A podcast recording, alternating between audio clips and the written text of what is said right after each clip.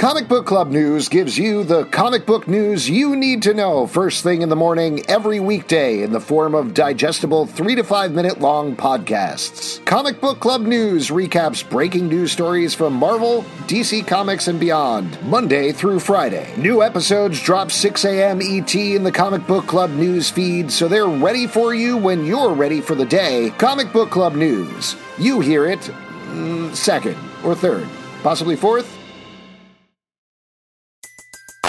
Everybody in your crew identifies as either Big Mac Burger, McNuggets, or McCrispy Sandwich. But you're the filet fish Sandwich all day. That crispy fish, that savory tartar sauce, that melty cheese, that pillowy bun. Yeah, you get it. Every time. And if you love the filet of fish, right now you can catch two of the classics you love for just $6. Limited time only. Price and participation may vary. Cannot be combined with any other offer. Single item at regular price. Ba da ba ba ba. Welcome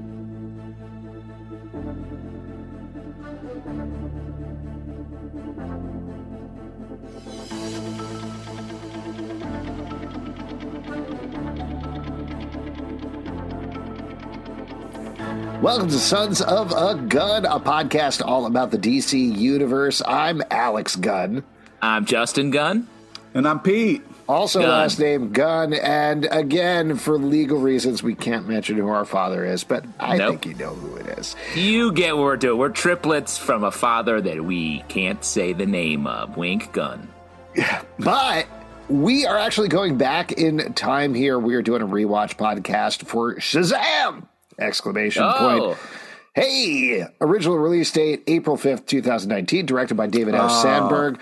Screenplay by Henry Gayden, story by Henry Gayden and Darren Lemke. The reason we're talking about this is because leading pandemic. into James Gunn's new DC Studios universe, we still have a couple of movies that are going to be coming out that may or may not tie in in some way. One that is coming out next week is Shazam Fury of the Gods. Oh, hmm, okay. yes. So you wanted to mm-hmm. watch this first and make sure that makes a lot of sense. Exactly. Yes. So we are watching this first or rewatching this first. Here's what I think we should do just to start it all off. Let's talk about our experiences and thoughts about Shazam. I definitely had some very specific experiences with it that we'll get to in a second. But, uh, oh, interesting. yeah, I don't know. I'll just tease that right here. But Justin, this was actually your first time watching it going into this, right? Yes, this rewatch was a watch for your guy JT. Well, uh, welcome to the world, buddy. Welcome to Shazam. And I half thought that when I said the word Shazam, lightning would strike uh, through my ceiling and into me, but it did not. You do have So lights going uh, going behind you there. I you know I was looking Yeah. for them to flicker at least when you said it. That's me too. Believe me, I I still believe. Uh, so I, I haven't I hadn't watched the movie before um, watching it for this, and you know uh, I, I liked some of it more than I thought I would. Uh, So like it was de- definitely a positive viewing experience. And Pete, I think you're a pretty big fan of this, right? Am I wrong? Well, well, here's the thing. Like the the first two times I watched it, I had a great time. Uh, this time, not as much, um, but I still think the ending of it really kind of. Uh, I feel like it nails the ending in a way that kind of makes you walking away with a better feeling. Because while it was happening, I was like, "Oh man, I I, I don't remember this dragging as much or feeling as weird." And then, uh, you know, by the end, uh, it still it still gets me a little bit when the mom's crying, I'm crying, and then uh, you know, I feel like it nails the landing. a little bit. just out of curiosity, and by the way, for anybody listening, we're going to get into the actual plot of the movie in a second. But Pete, did you see it the first two times in theaters and this time watching it at home? Or Yes. Okay, Yeah. so maybe that was the difference there potentially. Hmm. Yeah, For maybe that- me, I saw it in 2019. It was one of the first big superhero movies that I took my kids to see, and I Oh yeah, the whole asked the- online beforehand. Well, the online is never going to lie to you. People online are always. No, but here's the thing: it's like I them. asked, Yeah, trust I asked anything people. they They're like, "Oh, wig, wig. No, I asked you know my film reviewer friends who had seen it at screenings, and I was like, Don't "Hey, is this them. appropriate for kids?" And across the board, what everybody said is they're like, "Oh, it's like a great '80s family movie." That's what it's like. horror movie. it's like a Yeah. great 80s family movie. There's some little scary parts, but nothing more scary than you'd expect from a family movie. I was like, okay, so that sounds good. Took my kids. And Starts pretty dark. starts pretty dark with the first scene being a car crash, caused by a small child who is rejected by a wizard who watches his father, John Glover, basically almost bleeding to death on the ground after the car Right. crash. So I was like, "Ooh, this is this is rough." And I remember very distinctly sitting in the theater, looking over my kids, being like, "Are they okay?" And they were Oh, Definitely Daddy not made doing- some mistakes. yeah, ask, asking some questions about this. And I was like, "Okay, dark first scene, Questioning your loyalty to your friends. the villain here. It's fine." Then, for anybody who's seen the movie, you know, a couple of other things happen as we meet the main character, Billy Batson. And then it flashes back to Billy Batson being lost by his mom in a very realistic way in the middle of a carnival. And again, was It's very clear rewatching that that the mom was like not looking for that child. noped out of there. Absolutely. But at the same time, again, lots of questions for my very little son at the time, being like, "What? What's happening? Why is this happening? Can happening?" that happen to me, Dad? And I was already you gone. gonna I was me in already the out of the carnival? theater at that point Yeah. to teach Yeah, him a you lesson out about there. yes, this guy. I hope you gave him a compass before you left. So that was rough. But that wasn't the most rough part of the movie. The most rough part of the movie, the part of the movie that I have not been able to forget in the intervening four years since it happened, is the boardroom scene. Boardroom scene, yeah. Yes, Yeah. where Sivana comes in, throws his brother out the window. Throws his brother out. Like doesn't Immediately. His brother goes first out the window. yes, and brings and they out the really seven- linger. They really linger on the board, rest of the board members being like, ah, like they're, not, they're not so- funny scared, realistically No. scared. Scared. And you get the seven deadly sins, which are very like they're CGI, but they're very like the Ghostbuster Devil Dog type thing. Like I feel like it's the Oh, same yeah. mode, and. I understand in retrospect what people were saying because if you watch a movie like Ghostbusters, it's not necessarily that there's violence, like there's implied violence, some scary things happen, but it's mostly off screen. Here, one of the seven deadly sins on screen straight up bites a guy's head off. People are screaming and sobbing as it happens. This is the point in the theater when we saw it that my children literally started screaming and sobbing and going, Take me home, take me home. I don't want to be here anymore. I don't want to be here anymore. Take me home. Oh and my for god! four years, with some regularity, I don't know why, it keeps coming up. And they keep being like, hey, remember when you took us to Shazam and it was the most Remember horrible when you thing we've seen of ruined all our time? lives? Yeah, yeah, when you ruined our childhood. Yeah, so that is it is hard to watch this movie without recognizing that it was legitimately a formative traumatic experience for both of my children. When Well, you were it's- watching that scene, did you find yourself looking down? The kids weren't there, just like uh, I you know, yes, I viscerally like I felt it in my body while I was watching this time, even though they weren't there.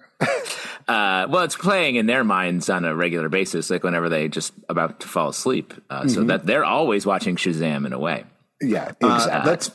It's funny because you picture the way you describe that. Um, my brother, we went to a zoo with the family, and my brother was like, "Oh, look at this thing! It's called the Arctic Blast. You get stuck in a like a wind tornado, and uh, it's oh, look at this cool air that's blowing over." And the kids are like, "You're basically locked in this sealed thing," uh, and the kids were like, "Yay, this is fun!" And then they're like pounding on the doors, being like, "Let us out!" like it goes Yeah. so horribly wrong because they realize they're trapped in a wind tunnel and they can't get out.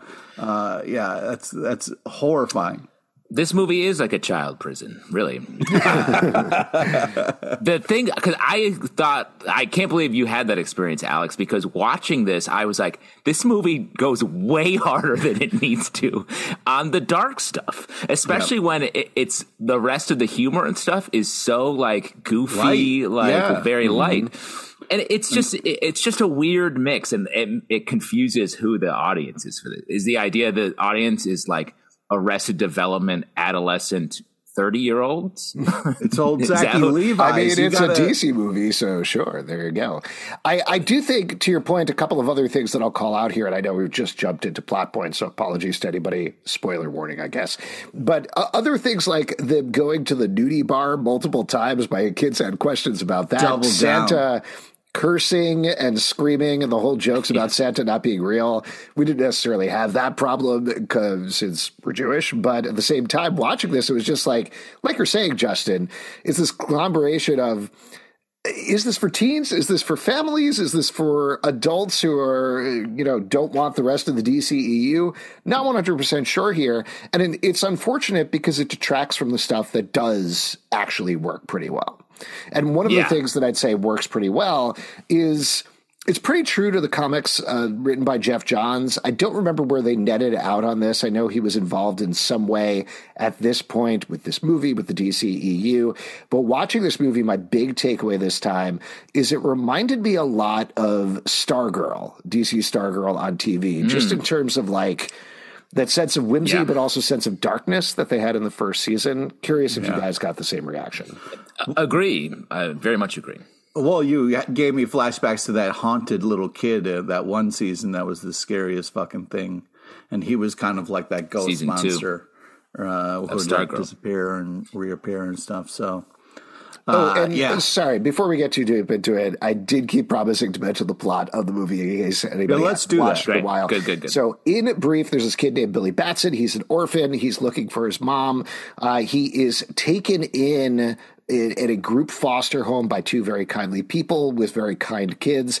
He wants to immediately family. leave, doesn't want to be there, but at the same time, there's clearly some goodness in him. And after he saves one of his foster brothers, he ends up getting taken in by the wizard Shazam, who's been attacked by this guy Sivana, who was rejected, as we mentioned earlier, by him for the power, uh, and has been searching for this power this whole life. Sivana has released the seven deadly sins onto the earth and is going to wreak havoc. So Shazam needs his new champion.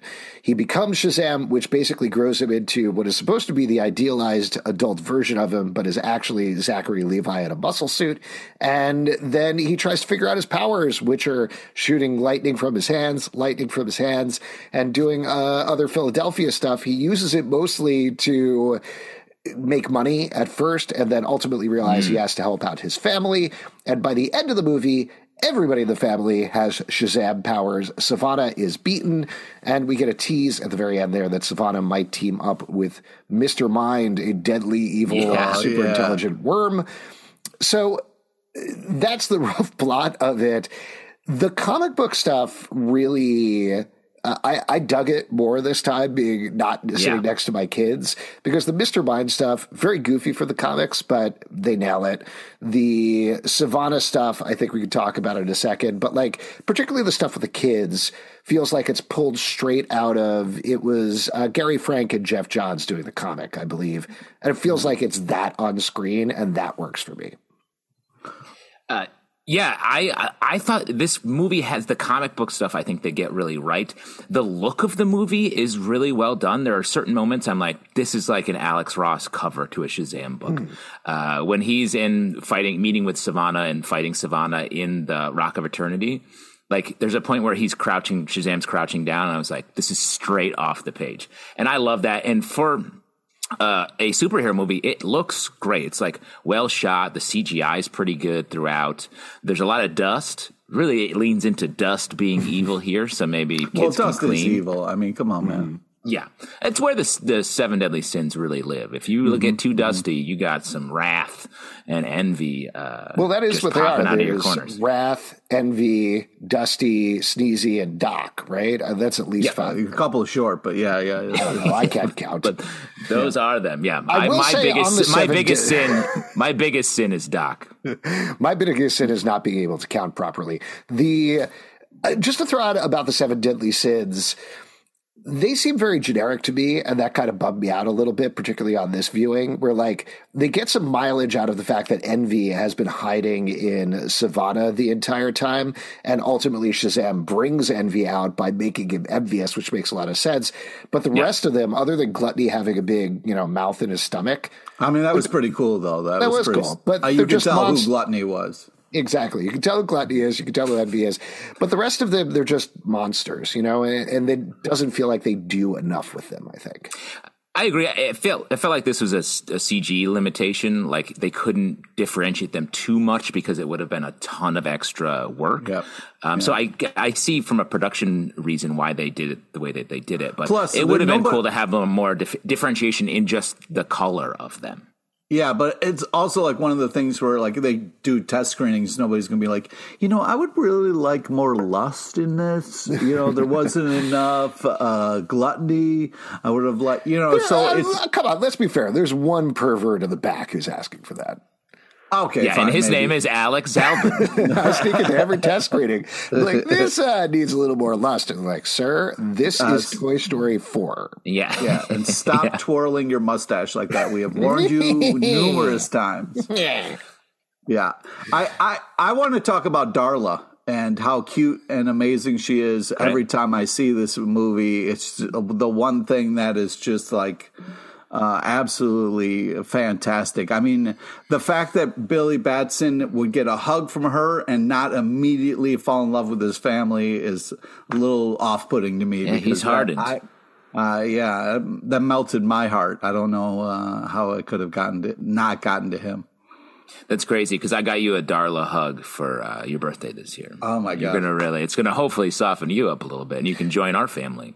So she's played by Faith Herman, and I agree. She's pulled straight out of the comic book. She's great, and in fact, all the kids are great. They don't really necessarily get all equal time. We don't find a lot, a lot about Pedro, for example, necessarily. Um, Yeah. But they do feel like the bones of this family unit is there. Mary gets a little bit more time, and she's very good. But again, she She's she's, very side to the narrative. And this gets not to air too negative because again, I, I think other than traumatizing my children, which I have a little bone to pick there. You- and you're great at that. Yeah, you're I, killing it. I'm pretty even about this movie. I think uh, there's a lot of elements going on, and none of them really get the proper amount of time to fully develop. The family is one of those where it feels like emotionally it sort of skirts the top of Billy being like, Oh, I don't have a family. Well, here's a family. I love this family more than anything. And that's Yeah. kind of where we get. And we're, we're missing some in between points there. And that ties into what I was saying just before in terms of all of the kids, where they have the idea of arcs. But other than, I think Freddie is probably the best one because he gets the most scream time. We get a really He good sense. fingered. Ugh. Oh, I know what you're talking about, but ugh. Nobody else does. yep, Tom Green movie. Just to clarify, that's what Peter's Freddie making got reference fingered. to, Yeah, not yeah. the other thing. The Freddie. Never the other thing, by the way. Yes, thanks, Right. Pete. Thanks for clarifying and taking a hard stance there. Freddie has a Now good who's the pervert arc. in the back? Pete's there right next to me every time. Yeah. Nope, I say exactly. more lust, please, and he's like, "Mm, "Yeah, me too." Anyway, Freddie has a good emotional arc. The rest of them don't. That was my point. Well, Mm-hmm. and I- I will say, knowing the we're familiar with the Shazamily through the comics, uh, so we sort of saw, com- yep, saw this coming a little bit. But I think it's such a nice reveal if you are didn't weren't aware that they all become Shazams. Mm-hmm. That that's such a fun moment in the movie when he uh, gives that he f- sort of solves the wizard's mystery and gives them all the powers of Shazam.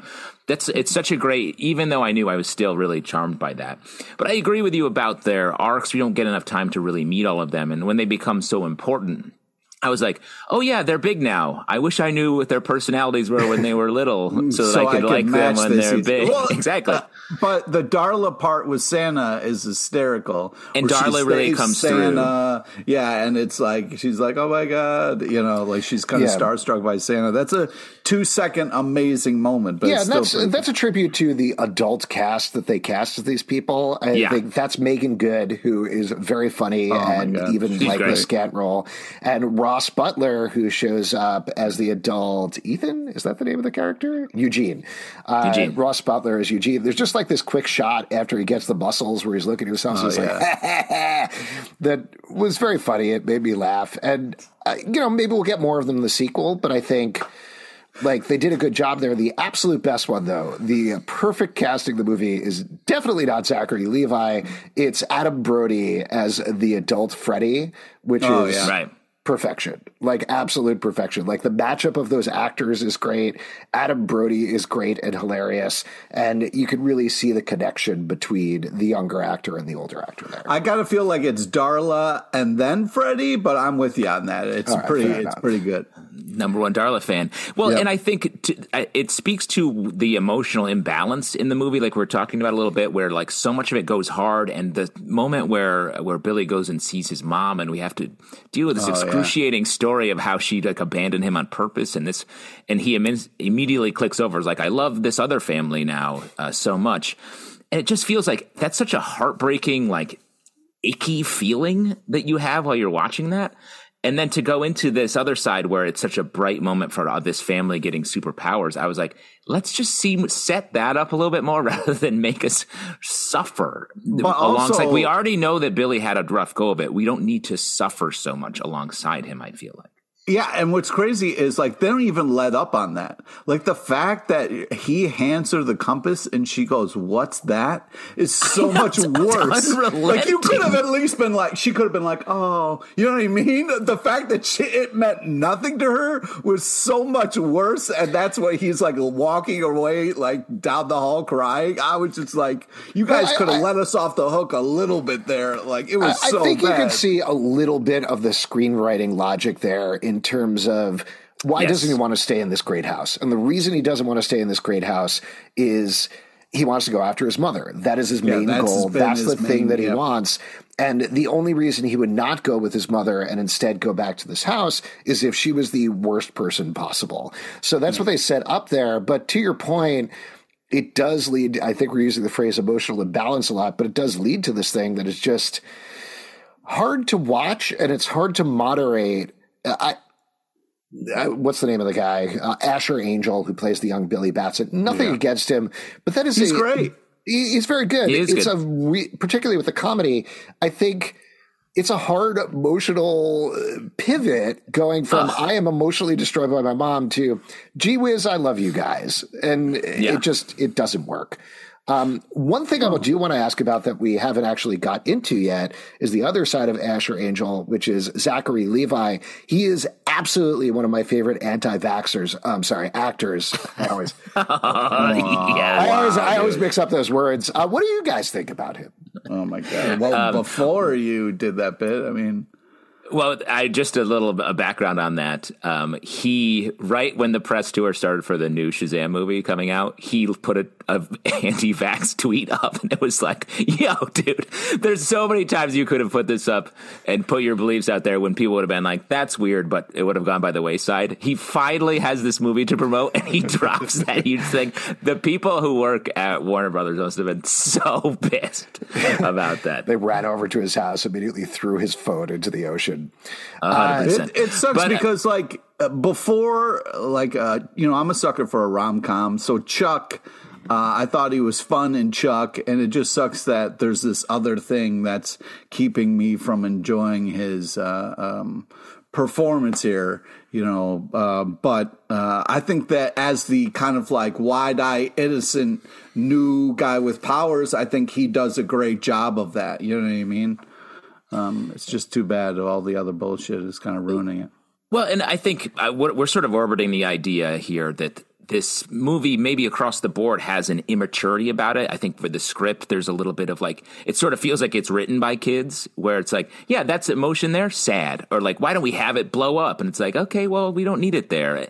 And it, we're not dealing with the actual stakes and ramifications of these moments. And uh, Zachary Levi feels like uh, immature in that way where you're like, oh, I see why you think this is funny, but it makes me like you less when you do that. Mm-hmm. and that's that's a little bit of there's a there's something about him that is uh, annoying. So yeah, a couple of things about that. I mean, first of all, to be straight up, I have always found Zachary Levi like nails on a chalkboard for whatever reason. There's something about his delivery, and like you're saying, Justin, he just feels like he's trying so hard to be like, I'm the funny guy in the room. Yeah, and I find it uncomfortable and annoying. So I was already kind of against him going into this. So having almost nothing to do with his beliefs, I already didn't necessarily love it. Uh, but I do want to say something that I think like ties into what we're saying and to actually back up something that Zachary Levi said on this recent tour. Uh, he was talking about how he feels like Shazam is the Deadpool of the DC universe, which everybody lumped on him for. I kind of think, based on what we're talking about, he's right in a certain yeah. sense. Like it's not Deadpool, and it, it's not. It's not Deadpool because he is not Ryan Reynolds. Like Zachary Levi, I don't want to put words into his brain or anything, but Zachary Levi wishes he was Ryan Reynolds. And well, he does. Like Ryan Reynolds has a very as annoying as he can be, has a like perfect delivery on jokes. Like he knows how to yeah. sell a joke just naturally. And Zachary Levi doesn't have that. So it's sort of like I don't know, 50 to 60% mm-hmm. of a dead. Well, I mean, it, you know, you're comparing a, a, a, kind of different styles a little bit. I mean, there, I want to talk a little bit about some of the things that I felt were funny like the line where he goes like wait wait before before is, we move on move on to that can i talk about the deadpool thing for a sec? If you're, okay. are you going to talk about that? Just be, so we don't lose it um because i i agree that it's a similar thing it's just coming from like the opposite side. Like ryan reynolds is like winking knowing like i i'm inside this superhero thing and i'm letting you see it too uh, haha. Well, it's the opposite with Shazam. He's sort of like, I don't know what I'm doing, but isn't this weird? So it's yeah. still pointing at stuff and, and calling out superhero and action movie tropes. But Ryan Reynolds, it's a little more winky and, and cool, and you're sort of keeping up with him. And with Shazam, it's like you're a little bit past him. You know what I mean? From a comedic point of view, you're like a little bit ahead of the joke, but he's still making it from that point of view. That's all I wanted to say because I, I agree they're similar, but just that one little difference makes it taste different, I think, when we watch it. Yeah, I do. I do think it's it's a, uh, a, a, different kind of style for sure. I also like the, the when they're just sitting on the Rocky steps and he goes, "Sick view." I can see why Rocky worked so hard to get up here. It's just a throwaway line, but it's it's funny. I thought that that was a good a good line, yeah. and also when he's like running in the toy store and he throws the Batman figure at him, and it's like, "I'm Batman." I mean, that's that's pretty funny. Funny that when he runs across the big piano, I was like, "Ooh, that's a smart mm-hmm. reference." That they didn't mm-hmm. overplay; they just yeah. did it rather than being like, "Look, it's the piano from Big." Yeah, they just started doing chopsticks. Yeah, yeah, yeah. Yeah. One is uh, another character that we should probably talk about is Mark Strong as Sivana. This is the second time that he's played a villain in a DC movie. He previously was Sinestro in the Green Lantern movie with none other than Ryan Reynolds, who we were just talking about. Mm this is another example, and I know we're lumping on this movie a lot, but, or at least I'm lumping on this movie a lot, but he does a great job. I think this is another like half bake emotional arc that really struck me this second time through watching it, rewatching it, where there is a very strong connection between Sivana, who wants power at the expense of his, albeit terrible family, versus Billy who wants to leave this great family so that he could be with his mom, etc. So like there's this vague theme of families running through the whole thing, but the fact that it ends up with the uh, I don't know moral or whatever it be being like Shazam beats him by tearing out his eyeball and you know just catching it before he falls off of a building versus anything to do with the lessons that they learned over the course of the movie about family or appealing to his emotional side or his family side or something like that. That core is missing there. It feels like there was a connection that they started with at the beginning, and they're like, "Yeah, they both uh, have deals with their families, right?" And then it just yeah. kind of stops there. So, so what you're saying is uh, family matters, is what you're saying. yes. Did you okay. do yeah. that? Did you do that? Huge. He'll he'll squeeze in Family Matters. Yeah, I'll tell you what. Family definitely can. matters to our dad, who we can't tell who he is, but we yeah. can't. That's exactly. Yeah. But he, we get. That's why we have such a good relationship with him that exactly. we're secretly doing this podcast about him. Uh, the I agree with you, Alex, because especially they did worked hard to put these themes right there on the table, and then they ended up defeating him with the getting into the mechanics of how they beat him by like pulling his eye out and all that. When I feel like they did all the work to be like, look, I- am losing to you, and Shazam's losing to Sivana until he activates his family, and then his family helps him defeat Sivana because his fake family of demons isn't real and they defeat them easily. So like it's right there. I'm just so surprised they didn't like give it that little bit of push to say it or whatever. Or uh, have a moment at the end where Billy tries to appeal to him versus just ripping his eyeball out and throwing him off of a building, you know? Like some sort of sense of not we're going to have the physical fisticuffs, but hey, come with us. Be, you know, instead of taking this power that is fake, because Billy does say that to him at some point. He's like, you know, this power is fake. This isn't real. They're trying to use you. Please but he does appeal to him earlier on in the movie. But in that final fight, I feel like there's an opportunity there for him to try again and be like, there's a better way. And or or even if, if it's like his family, the Shazamily doesn't leave him, family doesn't leave you. If the demons abandon Sivana leaving him alone, and he's like, he that that sort of hammers the lesson home. Like, and Yeah, if they move on to to like, find "See what you- to find another champion or something, right in the last moment, right before Shazam's about to punch him, the eyeball leaves him, Mm-hmm. and it's like, look, see, you should you didn't learn the lesson, and then I feel like it would have been combining the action with the themes, not to rewrite it here in the moment, but. But yeah, it, it, it was very close. I, I agree with you, but the fact that we got the suitcase wedgie callback because you know that that that didn't happen, I kind of more, more for that though. I I love to, to bring that up because some characters we really have to talk about are the bullies because that they're emblematic of I'm like does the people who made this movie know people in the world? there there are so many characters in this movie. I'm like what the foster home uh, woman who's like. Hey, I hate to tell you this, but your mom doesn't love you. I was like, yo, yeah, that was a harsh talk. cool it, lady. It's not your job to say that. Well, and, then also the bullies. the, just real note, quick note about the foster home lady. She apparently is a character from one of David F. Sandberg's other films, which is weird that Oh, he that just brought weird. that into the DCEU. But anyway, go ahead, Justin. and have her say a line where that is like not at all connected to reality. But the bullies in this movie are so intense about bullying. They have they bully above all, and they're always together. When they're riding the Ferris wheel together, I'm like. You bullies ride the Ferris wheel together. I think, I think you love each other. You're on a The date. bullies ride the Ferris wheel together. I mean, it's kind of beautiful. The fact that the bullies have nunchucks, I was like, you bullies drive this badass truck that you refuse to park without jumping over the curb. Okay, rebellious. And then they has nunchucks that comes out of his back pocket. I, Well, was like, I, do is this? think, Justin, I understand what you're saying, but I do think for a commentary point, we need to go to Pete LePage, a person who owns nunchucks. Take it away, Pete. Yeah.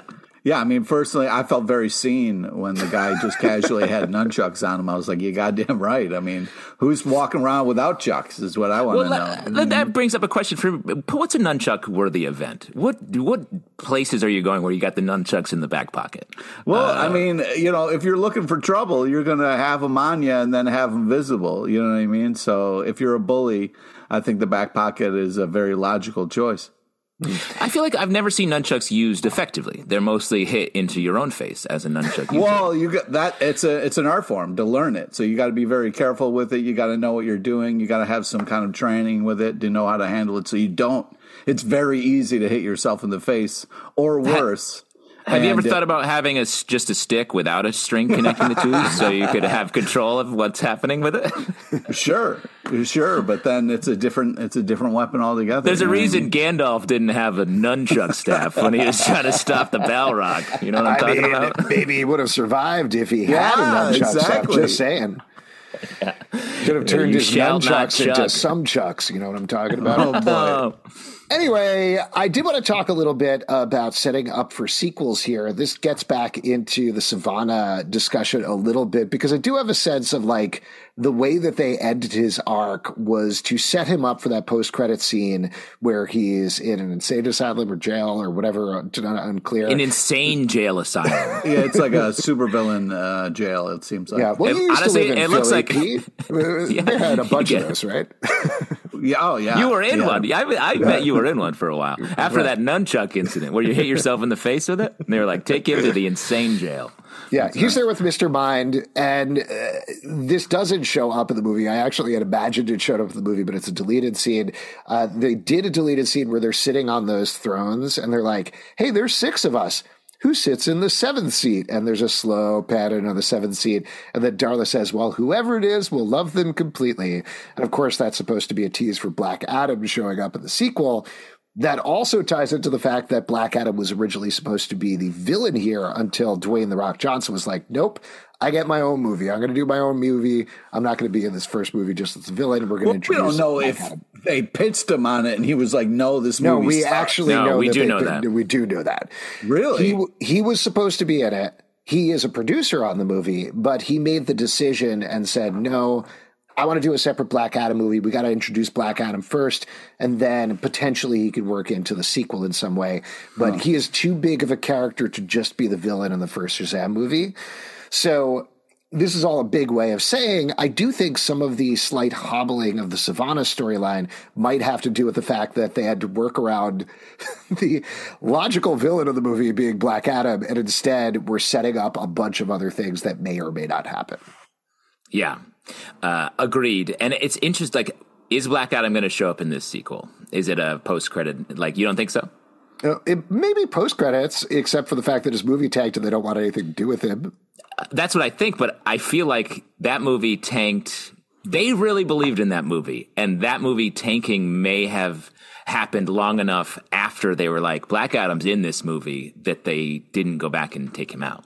If it's a post credit scene, it's easy enough to pull that out. I'd also throw out there, not to get too much into backstage drama, but because Dwayne Johnson apparently made this power move of being like, we're bringing Henry Cavill back, we're going over everybody's heads, he's Superman again. Which, of note, they couldn't even get Henry Cavill for the first uh, Shazam movie because we see they got his torso. Yeah, his torso. torso was great. Well, it's actually I mean, that Zachary Levi's stunt double in the Superman costume who shows up there, and it I, is a fun. Thought, it's a fun yeah. moment, especially the fact that you can the like milk is very prevalent was funny. I thought that was. Uh, pretty well done.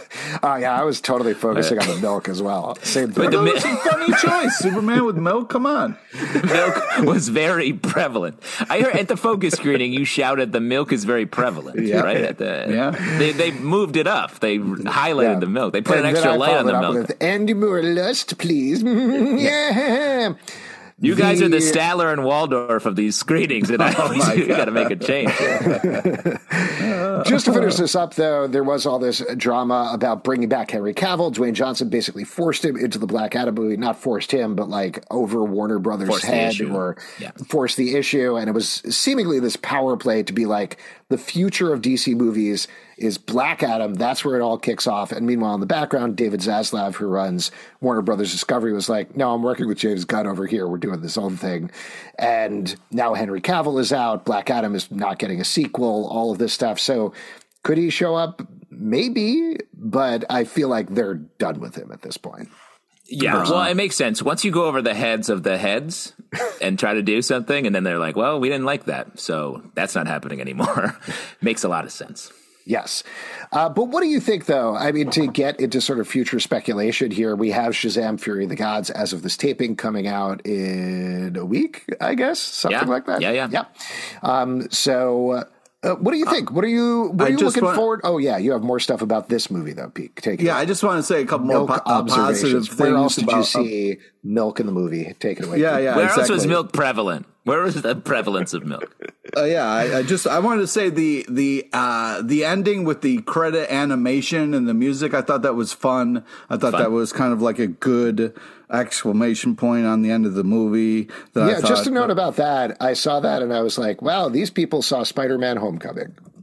oh wow, man! Look at this. Roast. I did. I'm just googling to make sure I didn't get the dates wrong. But yeah, Spider-Man: Homecoming was 2017. 100 percent ripped off the end credits there. Wow. Great. I mean, you don't know that for a fact, but I mean, I can intuit it. And uh, on that note, you didn't see a lot of use of the um, Shazam family's last name, their actual last name, mm-hmm. Marvel. Oh yeah, Mary Marvel is her name. well, just to mention about that, in case anybody doesn't know what Justin's joking about here. So originally, it was Captain Marvel in the comic books due to rights structuring. Uh, obviously, there is a Captain Marvel in Marvel, which I believe they did to. I never really understand this, but essentially be like. Uh, it was originally a Charlton character that was taken over by DC, and they never register it. So Marvel was like, well, we can register it. And then they took it away. So eventually, when they knew the movie was in development, it's been in development. It was in development for like almost two decades at that point. They rebooted the character in the comics and very specifically called him Shazam. Occasionally, they'll refer to him as Captain Marvel, but for the most part, it's Shazam, and that's what they call the character going forward.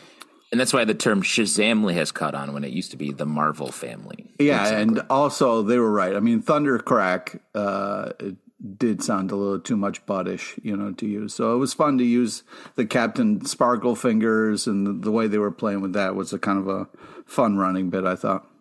Yeah.